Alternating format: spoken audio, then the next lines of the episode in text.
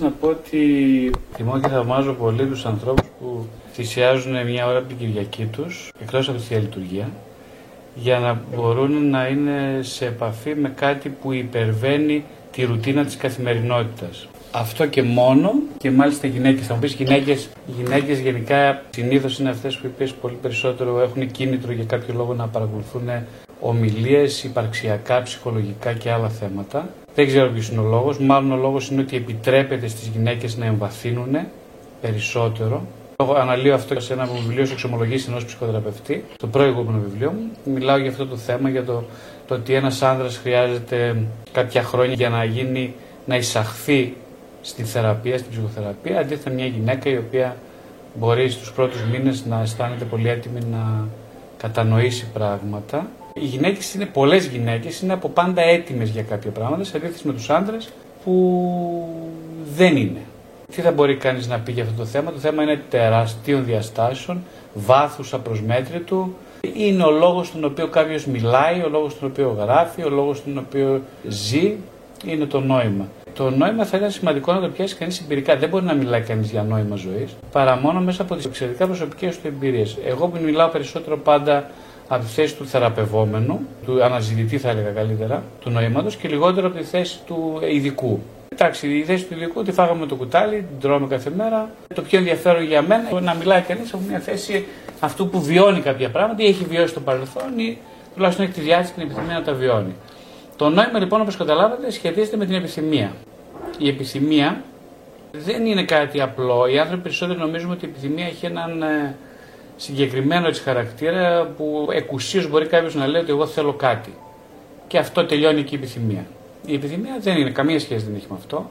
Όπως και το νόημα της ζωής, διακλαδίζεται σε πάρα, πάρα πολλές εκφάνσεις και έχει να κάνει πολύ περισσότερο με αυτό το σπόρο που έχει ο κάθε άνθρωπος μέσα από το Θεό.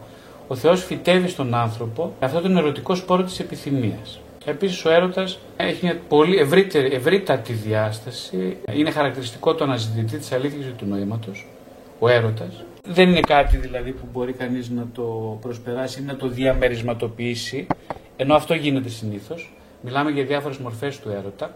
Ο έρωτας είναι το σύνολο της ψυχοσωματικής ενέργειας όταν αυτή έρχεται στο κέντρο της. Δηλαδή, ο λόγος που ζείτε, που ζούμε στην καθημερινότητα κάθε μέρα στη ζωή μας, είναι το ότι είμαστε ερωτικά όντα. Τα τελευταία χρόνια καταχρηστικά μιλάμε για έρωτα, όπως το έχετε παρατηρήσει, γιατί δεν ζούμε έρωτα. Όταν μιλάει κάποιος πολύ για κάτι, να ξέρετε ότι η κοινωνία συλλογικά δεν το ζει αυτό για το οποίο μιλάει μιλάμε και γράφουμε για κάτι επειδή δεν το ζούμε. Ένας ε, Άγιος στο Άγιον Όρος ή κάπου αλλού, όταν το συναντάς, έχεις την αίσθηση ότι αυτός ο άνθρωπος εφορείται από έρωτα, το νιώθεις, αλλά δεν θα μιλήσει, δεν έχει την ανάγκη να πει πολλά. Όταν μιλάει λοιπόν κανείς για κάτι, είναι επειδή δεν το έχει, δεν το κατέχει, και του λείπει στην παρούσα φάση η εμπειρική μέθεξη σε αυτό για το οποίο μιλάει. Αυτή είναι μια δική μου επίγνωση. Γι' αυτό γράφω και εγώ πολύ, γιατί δεν έχω τίποτα. Αν είχα πολλά, δεν θα έγραφα. Να σου το πω έτσι πολύ απλά. Όμως κάποιος μέσα μου σίγουρα πονάει που δεν έχει αυτά που θα ήθελε να έχει.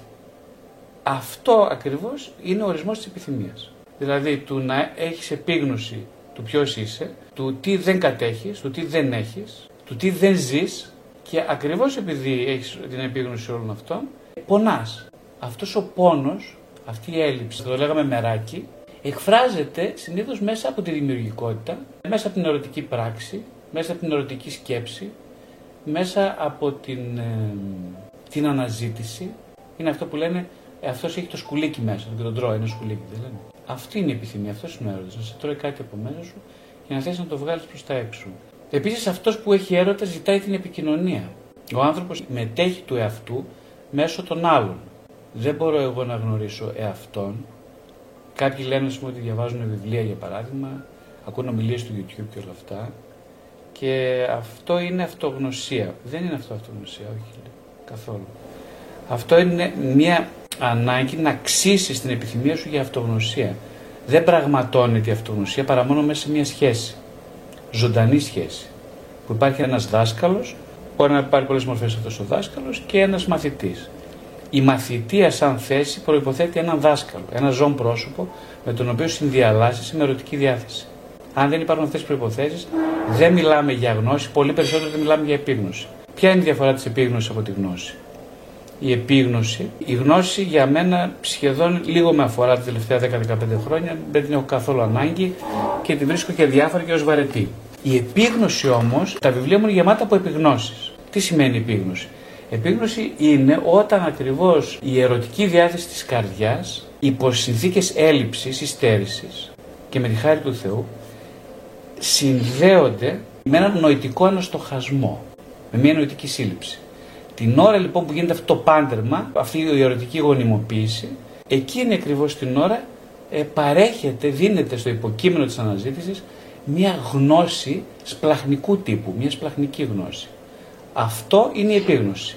Η επίγνωση σε σχέση με τη γνώση έχει τεράστια ε, ψυχική αξία, δηλαδή βοηθάει την ψυχική ορίμανση του ανθρώπου και την πνευματική του γιατί είναι αφετηρία του να συνειδητοποιεί κανείς πρώτος ποιος θα αλήθεια είναι, όχι ποιος νομίζει ότι είναι. Παρένθεση. Όλοι μας έχουμε μια ιδέα για τον εαυτό μας που απέχει πολύ από την πραγματική. Ο αναζητής του νοήματος θέλει να μάθει στα αλήθεια ποιος είναι. Δεν θέλει να πετύχει να αυτοβελτιωθεί, να γίνει κάποιος σημαντικός. Δεν τον ενδιαφέρει καθόλου. Αυτή είναι επίσης μια ένδειξη βαθιάς υγιούς ερωτικής επιθυμίας για αυτογνωσία. Αυτογνωσία σημαίνει να μάθω πραγματικά ποιος είμαι όχι ποιος νομίζει ότι είμαι. Από τη μία, σίγουρα το τι νομίζετε εσείς ότι είμαι είναι μια συγκατασκευή που με βοηθάει εν μέρει να γνωρίσω ή ένα, ή δύο, ή τρία, ή τέσσερα προσωπία μου. Υπάρχει το πρόσωπο και το προσωπείο. Συναλλασσόμεθα με τα προσωπία μας κάθε μέρα μέσω των δικών μας ανθρώπων και μέσα των γνωστών φίλων, επαγγελματικών δεσμών κλπ. Αυτές είναι οι πλευρές του εαυτού. Ρόλοι, είναι κάποιοι ρόλοι. Το ποιος είναι κανείς το γνωρίζει μέσα από τη σχέση του με τον Θεό. Ο Θεός το αποκαλύπτει όταν αυτός έχει την επιθυμία να μάθει ποιος είναι, στο βαθμό που την έχει, στο βαθμό που θέλει να θυσιάσει ένα προσωπείο του, κερδίζει μερίδιο του προσώπου. Ο λόγος που δεν γνωρίζουμε ποιοι είμαστε είναι γιατί δεν έχουμε καμία διάθεση να θυσιάσουμε τις μερικές γνώσεις των προσωπείων. Δεν θέλουμε να θυσιάσουμε κάτι και γι' αυτό δεν γνωρίζουμε ποιοι είμαστε. Είναι πολύ απλό. Στη σχέση με το Θεό έχω την εντύπωση, από την πολύ μικρή προσωπική μου εμπειρία, ότι μόνο όταν θυσιάζεις κάτι κερδίζεις κάτι. Ποτέ αλλιώτικα. Ή, να το πούμε διαφορετικά λίγο. Υπάρχει και η πιθανότητα, όπως ξέρετε κι εσείς, να σου δίνει αφιδός ο Θεός κάτι χωρίς να το αξίζεις, χωρίς να έχεις την αίσθηση ότι έχεις θυσιάσει κάτι εσύ ο ίδιος. Δεν ισχύει αυτό μάλλον τελικά. Έστω και σε επίπεδο προαίρεσης έχεις θυσιάσει κάτι. Έστω και σε επίπεδο προαίρεσης. Θα μου πεις γιατί είναι σημαντικό αυτό. Για τον Θεό φαίνεται ότι είναι πάρα πολύ σημαντικό. Έτσι φαίνεται, δεν το ξέρω εγώ, αλλά φαίνεται ότι είναι πολύ σημαντικό.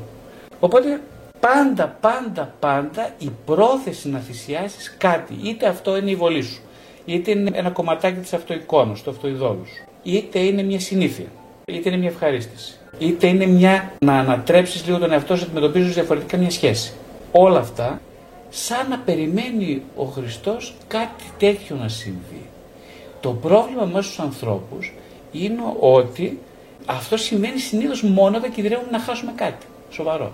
Δηλαδή όταν είμαστε μπροστά στον κίνδυνο της απώλειας, τότε για κάποιο λόγο λέμε προτεραιοποιούμε σωστά τα πράγματα και την ώρα εμφανίζονται πιο καθαρά στην καρδιά μας ως συλλήψεις, ως επιγνώσεις οι προτεραιότητες. Και εκείνη την ώρα λέμε ναι, πώς δεν το έβλεπα τόσο καιρό; Είμαι διατεθειμένος να χάσω αυτό.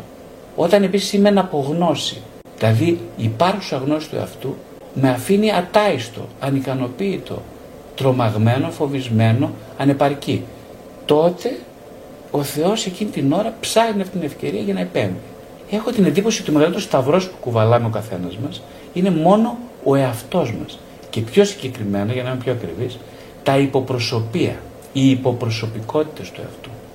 Αυτός είναι ο σταυρός του ανθρώπου. Μεγάλος σταυρός. Δηλαδή όλα αυτά που λέμε τα νομίσματα, τι νομίζουμε ότι είμαστε, είναι ο μεγάλος μας σταυρός. Τον κουβαλάμε σαν άχθος, σαν κάτι πολύ κοπιώδες. Συναλλασσόμαστε μαζί του κάθε μέρα με αυτές τις εκφάνσεις του εαυτού, οι οποίες όμως δεν, είναι, δεν έχουν ακόμα καταλήξει να είναι πρόσωπο. Κάθε μέρα συνδιαλεγόμαστε με πολύ κόπο, μας κουράζουν. Εμένα προσωπικά πάρα πολύ με κουράζουν αυτές οι όψεις του εαυτού που διεκδικούν την προσοχή μου στην πραγματικότητα όμως θέλουν να νομιμοποιηθούν μέσα μου σαν το κυρίαρχο εγώ. Δεν υπάρχει κάτι πιο κουραστικό. Παλιά πίστευα ότι οι άλλοι με κουράζουν επειδή δεν μου κάνουν τα κέφια ή δεν ανταποκρίνονται στις προσδοκίες μου. Δεν ισχύει πια αυτό. Οι άλλοι δεν κουράζουν κανέναν. Ο τρόπος που εγώ συναλλάσσω με τους άλλους, ο οποίος μου δείχνει ξεκάθαρα πόσο πολύ προβληματικές εκφάνσεις του εαυτού μου κυριαρχούν μέσα μου, αυτό με κουράζει πάρα πολύ. Είναι φοβερά κουραστικό. Μου είχε πει κάποτε ο πνευματικός μου, «Ε, πόσο κουραστικό είναι ένα εγώ, πόσο κουραστικό είναι. Και εκεί αυτό κράτησε αυτή την κουβέντα γιατί την ανακαλύπτω κάθε μέρα. Πόσο κουραστικό είναι ένα εγώ. Εγώ, εγώ, εγώ, εγώ, εγώ. Εγώ το ξέρω πολύ καλά λόγω εμπειρίας κλινικής. Οι άνθρωποι έχουν τρελά ανάγκη να τους ακούνε. Τρελή ανάγκη όμως. Ασύλληπτα μεγάλη. Όσο περνάει ο καιρός, η ανάγκη αυτή διωγγώνεται σε γεωμετρική κλίμακα. Απίστευτη. Αν ε, κάποιος τους ακούει, πρέπει να θυσιάσουν τα πάντα. Να λιώσουν, επειδή κάποιος ακούει. Δεν θέλουν να ακούσουν τίποτα. Δεν έχουν καμιά ανάγκη να ακούσουν, περισσότεροι. Θέλουν κάποιος να τους ακούσει. Ποιος θέλει να ακούγεται είναι το ερώτημα. Είναι πολύ σοβαρό ερώτημα για μένα. Ποιος θέλει να ακούγεται; Συνήθως 95% ένα εγώ θέλει να ακούγεται. Είναι τόσο κουραστικό για τον εαυτό του που αναπαύεται μόνο στο αίσθημα αποδοχής από κάποιο άλλο εγώ που θυσιάζει για λίγο την επάρκειά του για να ακούσει κάποιον άλλον. Και έτσι ξεκουράζεται για λίγο. Το θέμα είναι ότι δεν ακούμε τον εαυτό μας. Ή μάλλον ρωτήσουμε, ακούει κανείς τον εαυτό του; Και όταν ακούει τον εαυτό, ποια εκδοχή του εαυτού του ακούει στην καθημερινότητα; Ποια εκδοχή του εαυτού ακούει στην καθημερινότητα; Με ποιον κάνουμε συνήθως παρέα στην καθημερινότητά μας; Με ποιον; Θα μου πεις με τον εαυτό μου. Ναι, αλλά ποιον εαυτό; Εδώ πρόκειται περί λεγεώνας. Εκατοντάδες, χιλιάδες προσωπία. Με ποιον; Από όλους. Κάνεις παρέα. Πιο πολύ. Δεν είναι εύκολη απάντηση. Αλλά αν είναι κανείς ειλικρινής και το αναζητήσει λίγο, σιγά σιγά παρατηρείται στον τρόπο που αντιδρά στην καθημερινότητά του, παρατηρεί του εσωτερικούς του διαλόγους, κάθε μέρα το κάνει, θα δει ποιο προσωπείο κυριαρχεί στην καθημερινότητα. Με τα παιδιά, με το σύζυγο, ποιο προσωπείο. Με τους επαγγελματικούς δεσμούς, ποιο προσωπείο κυριαρχεί. Στους εσωτερικούς διαλόγους, ποιος μας χαλάει τη σαχαρένια κάθε μέρα, ποιος; Ποιος από τα προσωπία μας εννοώ, έτσι; Ποιος; Ποιος; Ποιος μου κάνει τη ζωή δύσκολη κάθε μέρα; Ποιος; Δεν είναι εύκολες οι απαντήσεις. Υπάρχουν διάφοροι τέτοιοι τύποι που μας χαλάνε κάθε μέρα. Μας τη χαλάνε. Κάνουμε υπομονή με αυτούς τους τύπους που μας χαλάνε κάθε μέρα. Πώς; Μέσω στους εσωτερικούς διαλόγους μας. Τους ανακαλύπτουμε; Συναλλασσόμεθα μαζί τους. Με ποιον τρόπο; Διαφέρει ο τρόπος που συναλλάσσομαι με αυτή τη μορφή μέσα μου. Με τον τρόπο που το έκανα πριν από ένα χρόνο ή δύο χρόνια. Και πώς διαφέρει; Τελικά τι φοβάμαι περισσότερο στην καθημερινότητά μου όσον αφορά πάντα τους εσωτερικούς διαλόγους; Τι με τρομάζει πιο πολύ απ' όλα; Εγώ έχω την εντύπωση ότι έχω συνέχεια έναν εχθρό να αντιμετωπίσω κάθε μέρα. Τον κοιτάω στον καθρέφτη τον εχθρό, ενώ δεν υπάρχει πουθενά αλλού. Τον βλέπω κάθε μέρα στον καθρέφτη. Και μάλιστα στον καθρέφτη του μπάνιου δεν μπορώ να τον δω αυτόν τον εχθρό, δεν είναι πολύ κρυμμένος. Τον βλέπω συνήθως με τον τρόπο που αισθάνομαι από την γνωστή μου οικία αντίδραση όταν η Μαρία για παράδειγμα ή η Χαρά μου λέει αυτό το συγκεκριμένο πράγμα. Και μόλις τα ακούω εγώ, σφίγγει την καρδιά. Και λέω, Όχι, ρε παιδί μου τώρα, γιατί μου το είπε αυτό το πράγμα. Τώρα θύμωσα. Ναι, γιατί μου το κάνεις. Εγώ τώρα θα πρέπει να πω στη χαρά τι, πώς να της απαντήσω. Ξέρω, έχω κάποιο αξιακό σύστημα. Το οποίο μου λέει ότι η χαρά είναι εικόνα Θεού, ας πούμε. Έτσι. Δεν είναι εικόνα Θεού η χαρά. Άρα, εγώ πώς πρέπει να βρεθώ στη χαρά τώρα; Συνήθως η πάλι μας είναι ανάμεσα στο να ικανοποιήσουμε αυτό που λέμε την εγωική ανάγκη μας και στο να, να ικανοποιήσουμε τη φωνή που μας λέει ότι προέχει το αξιακό μας σύστημα. Η επιθυμία γεννιέται όταν κινούμαστε σε αυτή τη διελκυστίνδα με συγκρουσιακότητα. Έτσι γεννιέται η επιθυμία και η δημιουργικότητα μέσα από αυτό. Νόμιζα και νομίζουμε πολλοί από εμάς ότι η συγκρουσιακότητα είναι κάτι στήρο, ενοχλητικό και εχθρικό μόνο. Βλέπω από την εμπειρία μου σιγά σιγά ότι δεν είναι αυτό μόνο η συγκρουσιακότητα. Είναι πηγή μεγάλης χαράς και δημιουργικότητας αλλά όταν κανείς μπορεί να εμπεριέχει αρκετά τα δυσάρεστα συναισθήματα που προκύπτουν από αυτή τη συγκρουσιακότητα. Το οποίο δεν είναι καθόλου απλό, καθόλου εύκολο. Θέλει πάρα πολύ δουλειά. Το πρώτο κομμάτι αυτής της δουλειάς είναι να μπορέσει λιγάκι να καθίσει και να μελετάει τον εαυτό του σαν να είναι κάποιος άλλος. Να μην βιάζεται να αντιδράσει.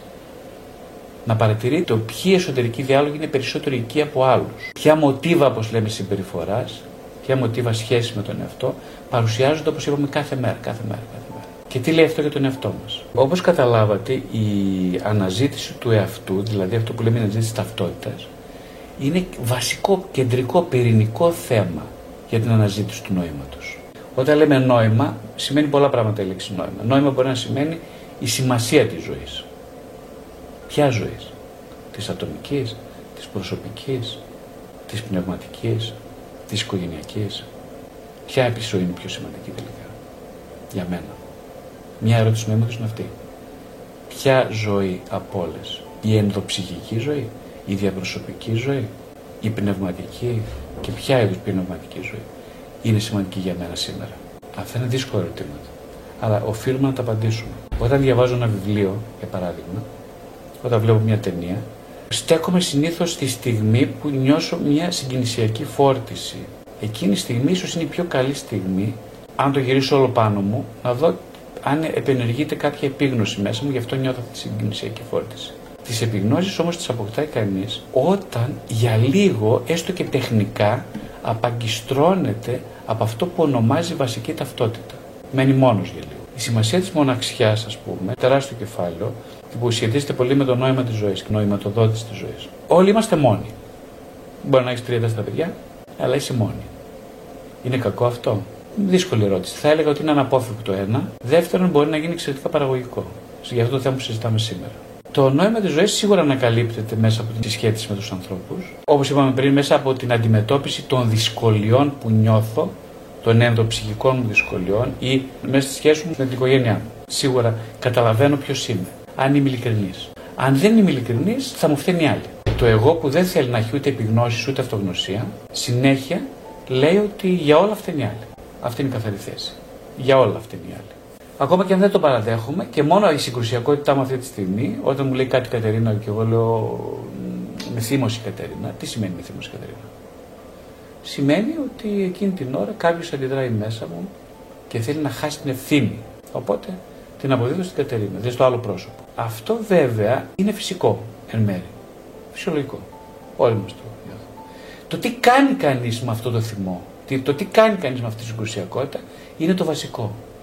Κάπου είχα διαβάσει ένα βιβλίο που μου άρεσε πρώτα που ήταν προχθές κάποια στιγμή. Λέει στους μακαρισμούς του ο κύριος, λέει κάποια στιγμή, το μήνυμα είναι ότι αν αντέξω εγώ αυτόν τον εαυτό στην κατάντια του μέσα και αν μπορώ να συνομιλώ συνεχώς μαζί του, μια ερμηνεία, τότε ε, πραγματικά είμαι κοντά στη σωτηρία. Δηλαδή, του να αντέξει κανείς, να αντέξει αρχικά και μετά να εμπεριέξει αυτή την πολυπλοκότητα, την πολυσχηδία, τη συγκρουσιακότητα, την απαξίωση των διάφορων των κομματιών, χωρίς όμως να χάσει την επαφή μαζί τους, δηλαδή χωρίς να τα απαξιώσει. Γιατί ένας τρόπος να απαξιώνει κανείς όλα αυτά είναι να κατηγορεί τους ανθρώπους, τους άλλους, άλλα πρόσωπα. Στην πραγματικότητα απαξιώνει την επαφή τους με τα δικά του κομμάτια, αφού δεν τους δίνει καμία σημασία δεν αναλαμβάνει την ευθύνη τους. Μόλις τώρα λοιπόν ανακαλύπτουμε ότι ένα άλλο ζήτημα στο θέμα της νοηματοδότηση ζωής είναι ανάληψη ευθύνης. Εκείνο που λέμε στην ψυχοθεραπεία είναι ότι ένα από τα βασικά θέματα της ψυχοθεραπείας είναι να βοηθήσουμε τους ανθρώπους να λάβουν την ευθύνη της ζωής τους. Ποια ζωής τους, της εσωτερικής τους ζωής. Και φυσικά μετά τη διαπροσωπική. Προηγείται η εσωτερική της διαπροσωπικής, κατά τη γνώμη μου, ναι, προηγείται. Όχι χρονικά, έτσι, υπαρξιακά προηγείται. Όλοι έρχονται στην ψυχοθεραπεία, για παράδειγμα, συνήθως με αφορμή τη δυσκολία σχέσεων. Έτσι, σωστά. Σχέσεις. Τι σημαίνει αυτό, δηλαδή σημαίνει με, με εκνευρίζει αυτός ο, ο τύπος, ας πούμε, δεν τα βγάζω, δεν τα πάω καλά μαζί του, δεν ξέρω, με απατάει, δεν με απατάει, με θέλει, δεν με θέλει, με πονάει, δεν με πονάει, δεν δεσμεύεται και τέτοια. Και εγώ νιώθω, δεν ξέρω τι να κάνω, τι πρέπει να κάνω τώρα. Όταν κανείς ρωτάει τι πρέπει να κάνω, αυτόματα αυτό σημαίνει ότι δεν είναι σε επαφή με τον πυρήνα του. Είναι σε επαφή με την περιφέρεια. Και αυτό δεν ξέρει. Οι άνθρωποι δεν έχουν αυτογνωσία, ρωτάνε τι πρέπει να κάνουν. Τι σημαίνει αυτογνωσία σε περίπτωση; Σημαίνει επαφή. Τι σημαίνει επαφή με τον πυρήνα; Εγώ, για παράδειγμα, όταν έχω άγχος για κάτι, ζορίζομαι, έχω μάθει να παίρνω το νερολόγιο μου και να γράφω ελεύθερα. Ελεύθερα σημαίνει να μην κατακρίνω, να μην επικρίνω τις σκέψεις μου, να αφήσω ελεύθερα τους λογισμούς μου να με πάνε όπου θέλουν και εγώ απλά να τους παρατηρώ. Και καθώς παρατηρώ, εκείνη την ώρα χάνομαι για λίγο. Δεν είμαι πια δεν ταυτίζομαι με αυτόν που γράφει, αλλά γίνομαι ένας παρατηρητής. Τότε βλέπω πιο ξεκάθαρα κάποια κομμάτια μου να εκτιλήσονται σαν να είναι στην ταινία, σε μια ταινία. Εγώ γίνομαι ένας παρατηρητής, γίνομαι ένας εξωτερικός άνθρωπος. Και τότε βλέπω αυτόν τον, ας πούμε, τον Γρηγόρη στις διάφορες του εκδοχές και νιώθω συναισθήματα, μπορεί να είναι και ικτού, λύπης, θλίψης και αυξάνεται η διάθεση κατανόησής μου σε αυτόν. Γίνεται κάποιος λίγο ξένος. Δεν είμαι εγώ πια. Αυτός όμως που δεν είμαι εγώ πια αυτός, στην πραγματικότητα σημαίνει ότι υπάρχει κάποιος μέσα μου, ο οποίος όντως δεν θίγεται από τίποτα. Υπάρχει κάποιος που, αν μάθει να παρατηρεί, δεν είναι τόσο εύθυκτος, ούτε τόσο φοβισμένος. Εκείνο που θέλει όμως είναι να μάθει να συνδέεται με όλα αυτά τα επιμέρους προσωπία. Γιατί ξέρετε, ο μεγαλύτερος φόβος μας είναι για τον ίδιο μας το φόβο, σαν προσωπία. Δηλαδή, αν εγώ πω, ας πούμε, θέλω να σκοτώσω τη γυναίκα μου, λέω παράδειγμα έτσι μου. Και εγώ θα πω αμέσως, Ω, δεν αποκλείεται. Μην το ξαναπείς αυτό. Και μόνο που το λέει, δεν έχω καμία σχέση μαζί σου. Και μόνο που το λες. Λέω όπω το Γρηγόρη, έτσι σωστά. Κάποιος εμφανίζεται μέσα μου, ένας διαταραγμένος αυτό, και λέει: Θες να σκοτώσω τη γυναίκα μου, να σκοτώσω και το παιδί μου. Ε, τι είναι αυτό, πώς τολμάς να το λες, λέει μια άλλη φωνή. Πώς τολμάς; Πώς τολμάς να νιώθεις έτσι, είσαι εγκληματίας, είσαι κα... κάθαρμα. Δεν θέλω να έχω καμία σχέση μαζί σου, φύγε τώρα. Δεν θα συνομιλήσουμε δυο μας με τίποτα. Λάθος αντιμετώπιση. Πολύ μεγάλο λάθο. Ήδη το πρώτο τεράστιο λάθος γίνεται σε αυτό το επίπεδο. Γιατί είναι αυτό λάθος; Πώς θα δεχτώ ένα εγκληματίας στο σπίτι; Μα ο εγκληματίας, ο υποτιθέμενος, το εκείνο που χρειάζονται όλοι οι εγκληματίες είναι μια αγκαλιά μας που τους ακούει. Πετε μου. Γιατί έγινε εγκληματίας κάποιος; Γιατί δεν υπήρχε ένας να τον ακούσει. Να τον αγαπήσει, να τον δεχτεί. Γι' αυτό δεν έγινε εγκληματίας. Δηλαδή απομονώθηκε από τις καλές του εκδοχές και επικράτησαν οι κακέ. Αν είναι αλήθεια αυτό που λέω τώρα, αυτό πώς γίνεται αντού, πώς επανέρχεται στη σωστή κατάσταση. Ο εγκληματία θέλει κάποιον να τον ακούσει. Δηλαδή, στο εσωτερικό επίπεδο τι να κάνω; Να ακούσω αυτό που μου είναι φοβερά δύσκολο να ακούσω. Έναν εαυτό που νιώθει συναισθήματα που τα απεχθάνομαι εγώ αυτά τα συναισθήματα γι' αυτό.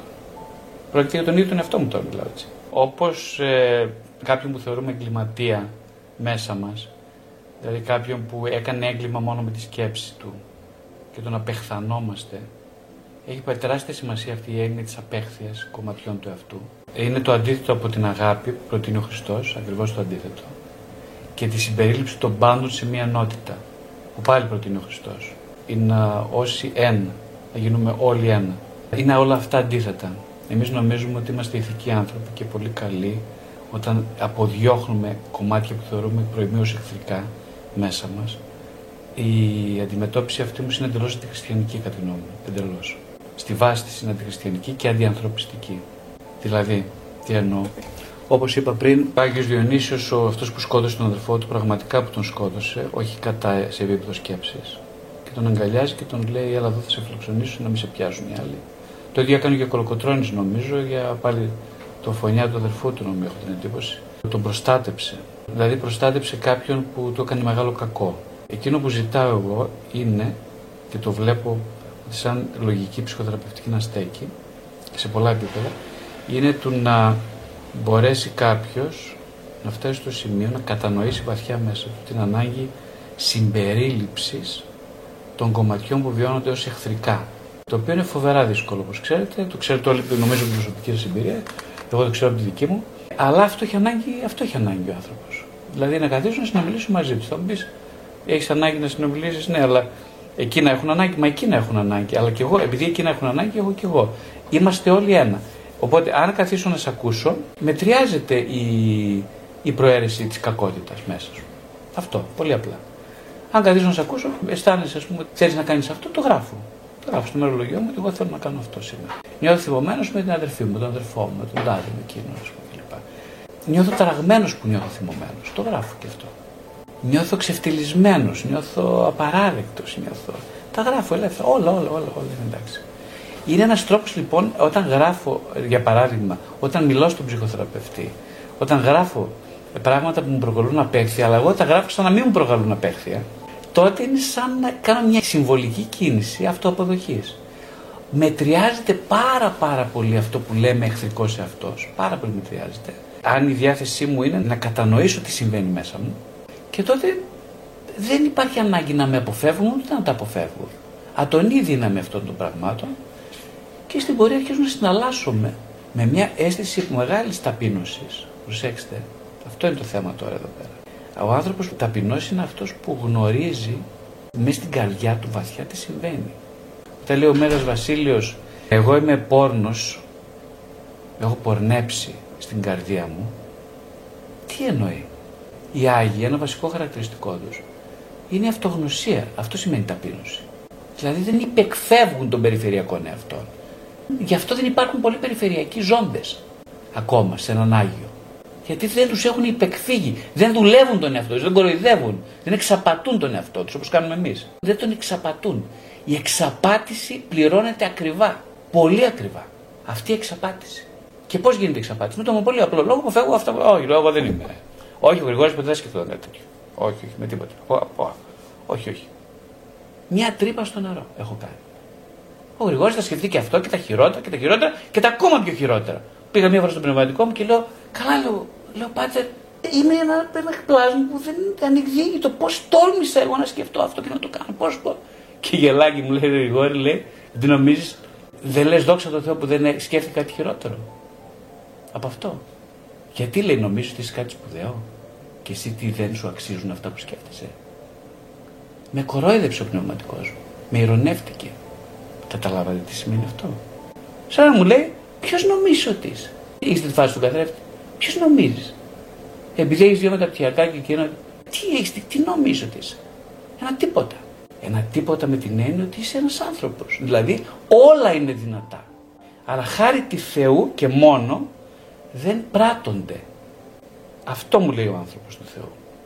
Αυτό.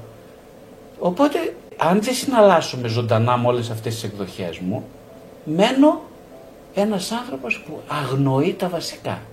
Άντε τώρα εγώ να θεραπεύσω έναν άνθρωπο. Άντε εγώ να ακούσω την Κατερίνα όταν μου λέει τον πόνο της. Άντε να την ακούσω. Άντε να την ακούσω εγώ την Κατερίνα αν είμαι πνευματικός που μου λέει τις χειρότερες εκδοχές της και εγώ δεν έχω πιάσει τις δικές μου, τις έχω δει, ούτε τις έχω αποδεχθεί. Άντε να την ακούσω εγώ την Κατερίνα τώρα. Με ποια προσόντα. Με ποια συνέστηση αυτού. Με ποια ταπείνωση, με ποια αυτογνωσία την ακούσω εγώ την Κατερίνα. Και επειδή θα την απορρίψω εγώ την Κατερίνα, και θα το καταλάβει η Κατερίνα ότι την απορρίπτω, η σχέση πνευματική χάλασε. Πάει, πάπαλα. Μας τελείωσε. Αυτό ήταν. Αν είμαι ψυχολόγος και το κάνω αυτό, πάπαλα. Έχει φύγει. Και θα βρει διάφορα προσχήματα να πάει κάπου αλλού. Οπότε η νοηματοδότηση της ζωής, δηλαδή τι σημασία έχει η ζωή και ποιος είναι ο προορισμός της ζωής, περί αυτού πρόκειται η νοηματοδότηση. Και ξέρετε ποια είναι η σημασία της κάθε συνδιαλλαγής με τον εαυτό μου, της κάθε μέρας μου. Ποια είναι η σημασία; Έχει νόημα αυτή η μέρα, η σημερινή, γιατί έχει νόημα; Ποια είναι η σημασία της; Η μέρα μου απαρτίζεται από ποια κομμάτια; Από τους εσωτερικούς μου διαλόγους, ένα. Από τον τρόπο που συμπεριφέρομαι στους ανθρώπους γύρω μου και από το αν αποδέχομαι και είμαι σε ζωντανή επαφή με τις εσωτερικές μου πλευρές, κυρίως με τις ανεπιθύμητες. Όχι με τις επιθυμητές. Τι θα το κάνω τις επιθυμητές; Να βαρώ παλαμάκια ο ίδιος στον εαυτό μου; Να λέω δοξάστη αλληλούια. Και μετά τι έγινε; Στο μαύρο σκοτάδι να κοιμηθώ; Και πόσα μαύρα σκοτάδι θα ξημερώσω σε αυτή τη ζωή. Έχω ακόμα; Πόσα μαύρα σκοτάδια; Πόσες νύχτες θα με περιμένουν εν αγνία μου να περάσουν ακόμα; Πόσες; Αν κοιμάμαι όρθιος, η ζωή τελειώνει. Το μαθαίνουμε κάθε μέρα. Πεθαίνουν άνθρωποι κάθε μέρα. Ποιο είναι το νόημα αυτής της ζωής, να κάνω τι ακριβώς εδώ πέρα, γιατί ήρθα να κάνω τι; Εγώ έχω μάθει να λέω στον εαυτό μου, θα μάθω να γνωρίσω εμένα. Το εμένα είναι ένα, ένα χάος. Το εμένα, το εγώ, το είμαι, είναι ένα απίθμενο, χιλιάδες εκατομμύρια τετραγωνικά κτήμα. Πρέπει να το περπατήσω όλο αυτό εγώ. Θέλω να το περπατήσω. Ξέρω ότι έχω μεγάλο κτήμα. Θέλω να πάω μια βόλτα. Ποιοι θα με βοηθήσουν σε αυτό; Θα με βοηθήσουν τα βιβλία. Η Αγία Γραφή θα με βοηθήσει πάρα πολύ. Οι συμβουλές των πατέρων, η επιγνώση των πατέρων θα με βοηθήσουν πάρα πολύ. Οι λογισμοί μου θα με δυσκολέψουν πολύ. Δεν πειράζει. Φίλοι και αυτοί. Όλα είναι φίλοι. Όλοι είναι φίλοι, καταλάβατε. Δεν υπάρχουν εχθροί. Εχθρός είναι αυτός τον οποίο δεν θέλω να πλησιάσω, γιατί θα αποκαλύψει τη γύμνια μου. Τη γύμνια μου. Αυτός είναι ο εχθρός. Δεν, είναι, δεν υπάρχουν εχθροί στην πραγματικότητα. Για το εγώ είναι όλοι εχθροί. Γιατί είναι όλοι εχθροί; Γιατί ο στόχος του βασικός είναι η υπεράσπιση της ψευδούς παντοδυναμίας του. Αυτός είναι ο στόχος του εγώ. Οπότε η Κατερίνα, ο Γιώργος, η γυναίκα μου, το παιδί μου, ο συνεργάτης μου, αφού όλοι υπονομεύουν τις ναρκιστικές μου επιθυμίες, είναι δυνάμει εχθροί όλοι. Ήδη έχουν ναρκιστικά ελλείμματα. Έρχεται και η Κατερίνα, έρχεται και ο Γιώργος και η Μαρία και ο Κώστας να μου κλέψουν ένα κομματάκι, να διεκδικήσουν κάτι από αυτό, το εγώ απειλείται. Σου λέω, Α, κατάλαβες καλά. Δεν θα δώσω τίποτα. Ο γέρος Σκρούτζ είναι το εγώ. Ένας γέρος Σκρούτζ είναι το εγώ. Πάντα είναι αυτό. Η ταυτότητα του εγώ. Δεν δίνει τίποτα ούτε πυρετό σε αυτό που βλέπει να πεθαίνει. Δεν δίνει τίποτα σε κανέναν. Έχουμε γεμίσει όμως γέρος Σκρούτζ εσωτερικούς, γεμάτος είναι ο τόπος και γι' αυτό η κοινωνία πάει από το κακό στο χειρότερο, όπως βλέπετε. Στο πολύ ωραίο του Ντίκιν στο μυθιστόρημα, ο Γεροσκρούς τι γίνεται, τον επισκέπτονται τρία πνεύματα. Δηλαδή έχει την ευκαιρία μέσω των πνευμάτων να δει για πρώτη φορά στη ζωή του να μην μπορεί να αποφύγει την αυτεπίγνωση. Να μην μπορεί. Και εκείνη την ώρα ο Σκρούτζ ε, ξαφνικά ξυπνάει από το λίθαργο της ε, παντελώ απουσίας συνέστησης. Ξυπνάει και βλέπει καθαρά. Και συνειδητοποιεί ο χρόνος είναι λίγος, συνειδητοποιεί ότι θέλει να πετύχει στη ζωή του, θέλει να νοηματοδοτήσει τη ζωή του εκ νέου, δηλαδή θέλει να ξανανιώσει και συνειδητοποιεί το μόνο που μπορεί να κάνει είναι να δώσει αγάπη, αυτό που δεν έδωσε όλη τη ζωή. Δεν έδωσε τίποτα σε κανέναν. Και ξαφνικά και μόνο με την επίγνωση αυτή γίνεται χαρούμενος γιατί δεν έχει πεθάνει. Δεν έχει πεθάνει, ζει ακόμα. Και ξυπνάει το πρωί και κάνει, ξέρετε την ιστορία, κάνει συνέχεια δώρα, δίνει από εδώ, δίνει από εκεί κλπ. Είναι ένας πολύ χαρούμενος άνθρωπος. Είναι ένας άνθρωπος που ξέρει ότι πλησιάζει στο τέλος του. Παρ' όλα αυτά κάνει αρχή. Και γι' αυτό είναι χαρούμενος. Αρχή μετανία λέγεται αυτό. Στα, στη μεγάλη ηλικία δεν πειράζει, κάνει αρχή μετανία. Όλοι μας ζητάμε μετάνοια γιατί αυτό είναι πλήρης νομετοδότηση της ζωής και ξεκινάει από τη μετάνοια. Έχετε πολύ δίκιο σε αυτό. Αυτή είναι η αλήθεια. Όλοι ζητάμε μετάνοια. Είναι δυνατόν όμως να φτάσει κανείς να ζητήσει μετάνοια αν δεν έχει την πρόθεση, την προαίρεση να δει το εσωτερικό του κατάντημα και να το δεχτεί ως έχει. Είναι δυνατόν να ζητήσει κανείς μετάνοια; Αφού δεν έχει την πρόθεση να το γνωρίζει, γιατί να του δώσει ο Θεός τη μετάνοια; Ο Θεός δίνει σε κάποιον κάτι που έχει την πρόθεση να το αξιοποιήσει. Έχει αυτή την ερωτική διάθεση όπως είπα. Αν δεν την έχεις, γιατί να σου το δώσει; Για μένα μιλάω τώρα, έτσι μιλάω για σένα. Και τι να μου δώσει τόσο εμένα μετάνοια; Αφού δεν, δεν, δεν θέλω να έχω να συναντηθώ με πλευρές του αυτού που με δυσκολεύουν. Δεν θέλω να ξέρω. Γιατί δεν μου τη δώσει; Δεν μου τη δίνει απλά. Δεν θα σου δώσω κάτι που δεν μπορείς να σου αξιοποιήσεις. Έτσι δεν κάνεις καλό γονιό. Εσείς που είστε γονείς; Θέλετε να βεβαιωθεί ότι ο γιος σας, το κορίτσι σας, θα του δώσετε κάτι που μπορεί σε θέση να το αξιοποιήσει. Αλλιώς δεν μου το δώσετε. Θα του κάνετε κακό νομίζετε. Και έχετε δίκιο νομίζω. Κακό θα κάνετε ο, ο λόγος που κάποιος ε, συστηματικά αγνοεί τον εαυτό του είναι και ο ίδιος ο λόγος που δεν μπορεί να αντιμετωπίσει τον εαυτό του, δηλαδή δεν μπορεί να τον αναπτύξει. Η δικιά μου εμπειρία είναι αυτή, μεταφέρω μόνο την προσωπική μου εμπειρία, δεν ξέρω αν είναι σωστό ή όχι, αλλά έχω δει ότι όταν κανείς στοιχειοδός αγνοεί, ε, συστηματικά αποφεύγει δηλαδή πράγματα μέσα του, τα οποία είναι επαναλαμβανόμενα μοτίβα και σκέψεων και συμπεριφορών, μεγαλώνει το χρόνο που χρειάζεται για να οριμάσει ψυχικά. Η προϋπόθεση για την πνευματική νομίζω ορίμαση είναι μια βασική ψυχική οριμότητα. Δηλαδή κάποιος να ξέρει πού πάνε τα τέσσερα μέσα του. Πολύ απλά του λέω. Να ξέρει πού πάνε τα τέσσερα. Δεν σου λέω εγώ να είναι κάτι σημαντικό. Αυτό σημαίνει δηλαδή να είναι λίγο να έχει μια βασική επίγνωση το ότι όλα είναι δυνατά για τον άνθρωπο, για τον ίδιο, όλα είναι δυνατά και δεν τρέχει τίποτα. Γιατί ο Θεός τον αγαπάει έτσι πως είναι. Δηλαδή, εκείνο που καταλαβαίνω και με έχει συγκλονίσει και γράφω στο τελευταίο μου βιβλίο συνέχεια, μάλλον αυτό και αυτό το γράφω, είναι το πιο συγκλονιστικό για μένα και μάλλον και στο ξομολογίε και στο για μια ζωή με νόημα, για αυτά γράφω συνήθως. Είναι οι προσωπικές στιγμές, προσωπικές εμπειρίες που συγκλονίστηκα από ένα κύμα τεράστιου βάθους αγάπης από κάποιο υπέρτατο όν που δεν είμαι εγώ. Έτσι το βίωσα τότε, το υποκείμενο της αντίληψης μου εγώ και το βίωνα έτσι.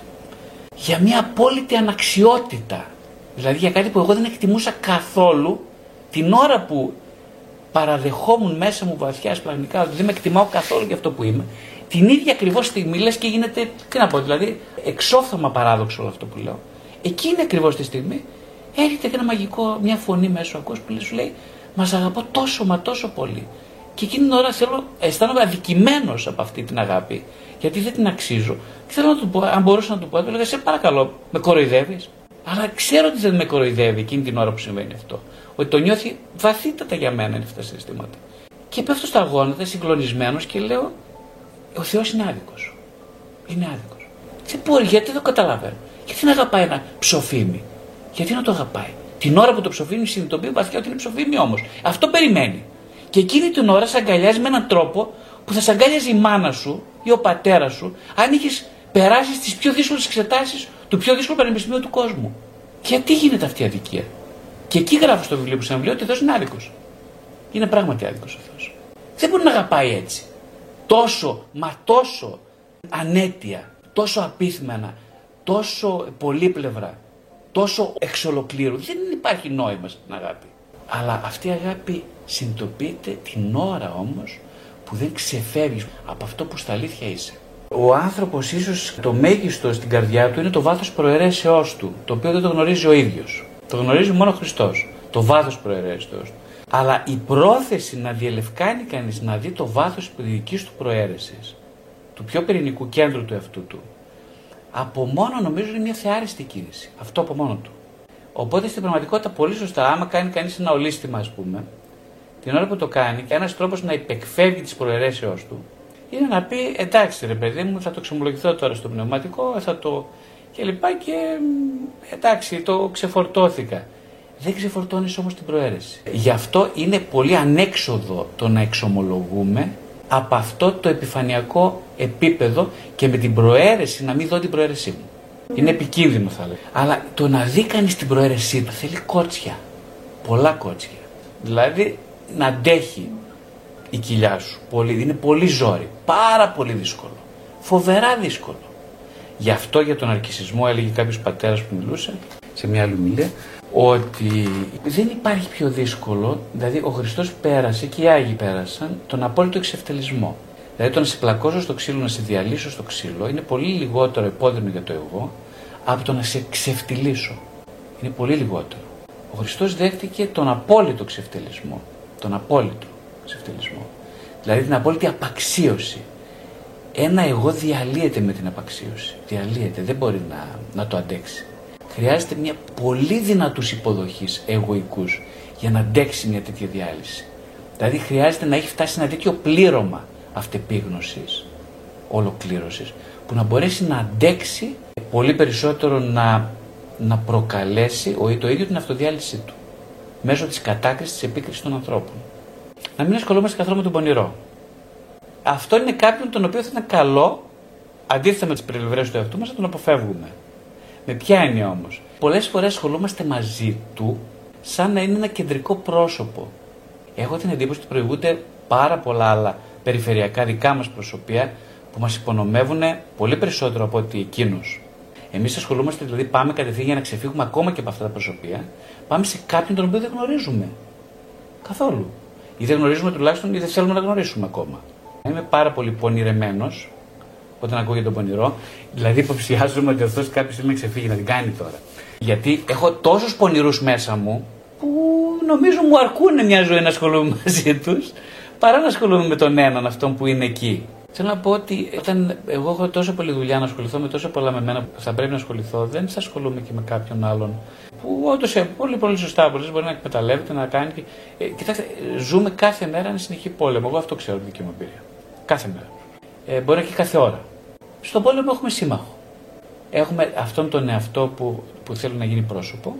Έχουμε τον παραδρυσιακό εγώ, δηλαδή το εγώ το οποίο αυτό που μπορεί να παρατηρεί και να παίρνει απόσταση από τις εσωτερικές φιγούρες. Και το Χριστό μας. Την Παναγία και τους Αγίους μας. Έχουμε πολλούς σύμμαχους, θέλω να πω. Έχουμε εχθρούς, σωστά, έχουμε και πάρα πολλούς σύμμαχους. Δεν είναι καλό λίγο να ανακαλύψουμε τη σχέση μας με τους συμμάχους μας και να τους προσετεριστούμε και να απευθυνθούμε σε αυτούς. Όταν γίνεται πόλεμος, δεν πάμε να ζητήσουμε βοήθεια από τους εχθρούς, πάμε να ζητήσουμε βοήθεια από τους εχθρούς. Τους συμμάχους δεν πάμε να ζητήσουμε βοήθεια. Λέμε για τους εχθρούς, συνέχεια μιλάμε για εχθρούς και καλά κάνουμε, αλλά δεν ξέρουμε ούτε ποιος είναι εχθρός, ούτε πώς μπορεί να προσετεριστούμε έναν εχθρό. Και όπως λέει και οι πατέρε, έχεις εχθρό, έχεις έναν εχθρό, υποθέσουμε τώρα έτσι, το γρηγόρι. Ο καλύτερος τρόπος για να, να δεις ποιος είναι ο Γρηγόρης και αν όντως είναι εχθρός, δεν είναι να πάτε να πείτε ένα καφέ μαζί.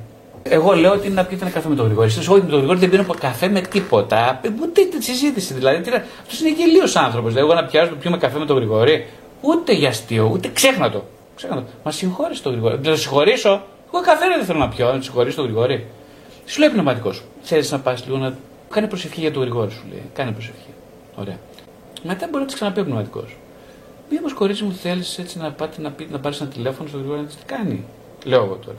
Όχι, ρε, εσύ, δεν είμαι. Λοιπόν, κάνει και άλλη προσευχή για τον Γρηγόρη. Μετά από λίγο, ξανά πάλι. Μήπω ε, θέλεις έτσι ένα τηλέφωνο. Ε, εντάξει, πάρε ένα τηλέφωνο τον Γρηγόρη. Τον πήρε ένα τηλέφωνο τον Γρηγόρη και του λέει κάποια στιγμή, ρε, εσύ Γρηγόρη, αν θέλεις, λέμε τώρα, πάμε και να πιούμε και ένα καφέ μαζί δυο μας. Και δεν ξέρω τι, σπάει ο διάλογος στο πόδι του. Και λέει και ο Γρηγόρης, εντάξει, πάμε για καφέ. Και τώρα πάει η χαρά και όπως η χαρά ακούει το Γρηγόρη τώρα που μιλάει, έτσι, αν με ακούσεις τον εχθρό σου όπως μιλάει, ακούσε εμένα τώρα, ο Γρηγόρης πάβει να είναι εχθρός σου ξαφνικά. Ξέρεις γιατί πάβει να είναι εχθρός σου; Πρώτον, γιατί τον ακούς. Δεύτερον, γιατί καταλαβαίνεις ότι είναι ένας σαν και σένα. Τρίτον, κοιτώντας τα μάτια αυτών των εχθρών σου, το Γρηγόρη, καταλαβαίνεις ότι μοιράζεσαι τις ίδιες αδυναμίες, τα ίδια πάθη, τις ίδιους φόβους ίσως. Δηλαδή είστε μαζί τώρα στον καφέ. Ξαφνικά σε ρωτήσει ο άντρας σου, ας πούμε, σου πει Χαρά, τι έγινε; Πήγε με τον Γρηγόρη τον χειρότερο εχθρό σου; Και θα πεις Όχι, δεν είναι χειρότερος εχθρός μου. Ε, μάλιστα λέμε να ξαναπιούμε καφέ οι δυο μας μαζί. Θέλω να πω πολύ απλά δύο πράγματα. Το ένα είναι ότι δεν υπάρχει εχθρός εκτός από έναν. Δεν υπάρχει εχθρός. Ούτε εξωτερικός, εσωτερικός. Μόνο το μόνο που λείπει είναι η προαίρεσή μας να ακούσουμε και να πλησιάσουμε αυτό που θεωρούμε εσωτερικό εχθρό. Μόλις τον ακούσουμε και τον πλησιάσουμε, αποδυναμώνεται η εχθροπραξία, η, δυναμική του πολέμου αποδυναμώνεται, ηρεμεί. Τα κίνητρά του μεταλλάσσονται και τα δικά μου και τα δικά του. Το μαζί, η συνένεση δηλαδή, σε ένα κοινό δείπνο, ξεκινάει με έναν πιο αποδεκτικό εσωτερικό διάλογο. Το ίδιο που ισχύει για τον Γρηγόρη για έναν εξωτερικό εχθρό, ακριβώς το ίδιο ισχύει για τον εσωτερικό εχθρό. Διελευκάνεται η προαίρεση και των δύο προσώπων την ώρα που συναντιούνται και κοιτιούνται στα μάτια.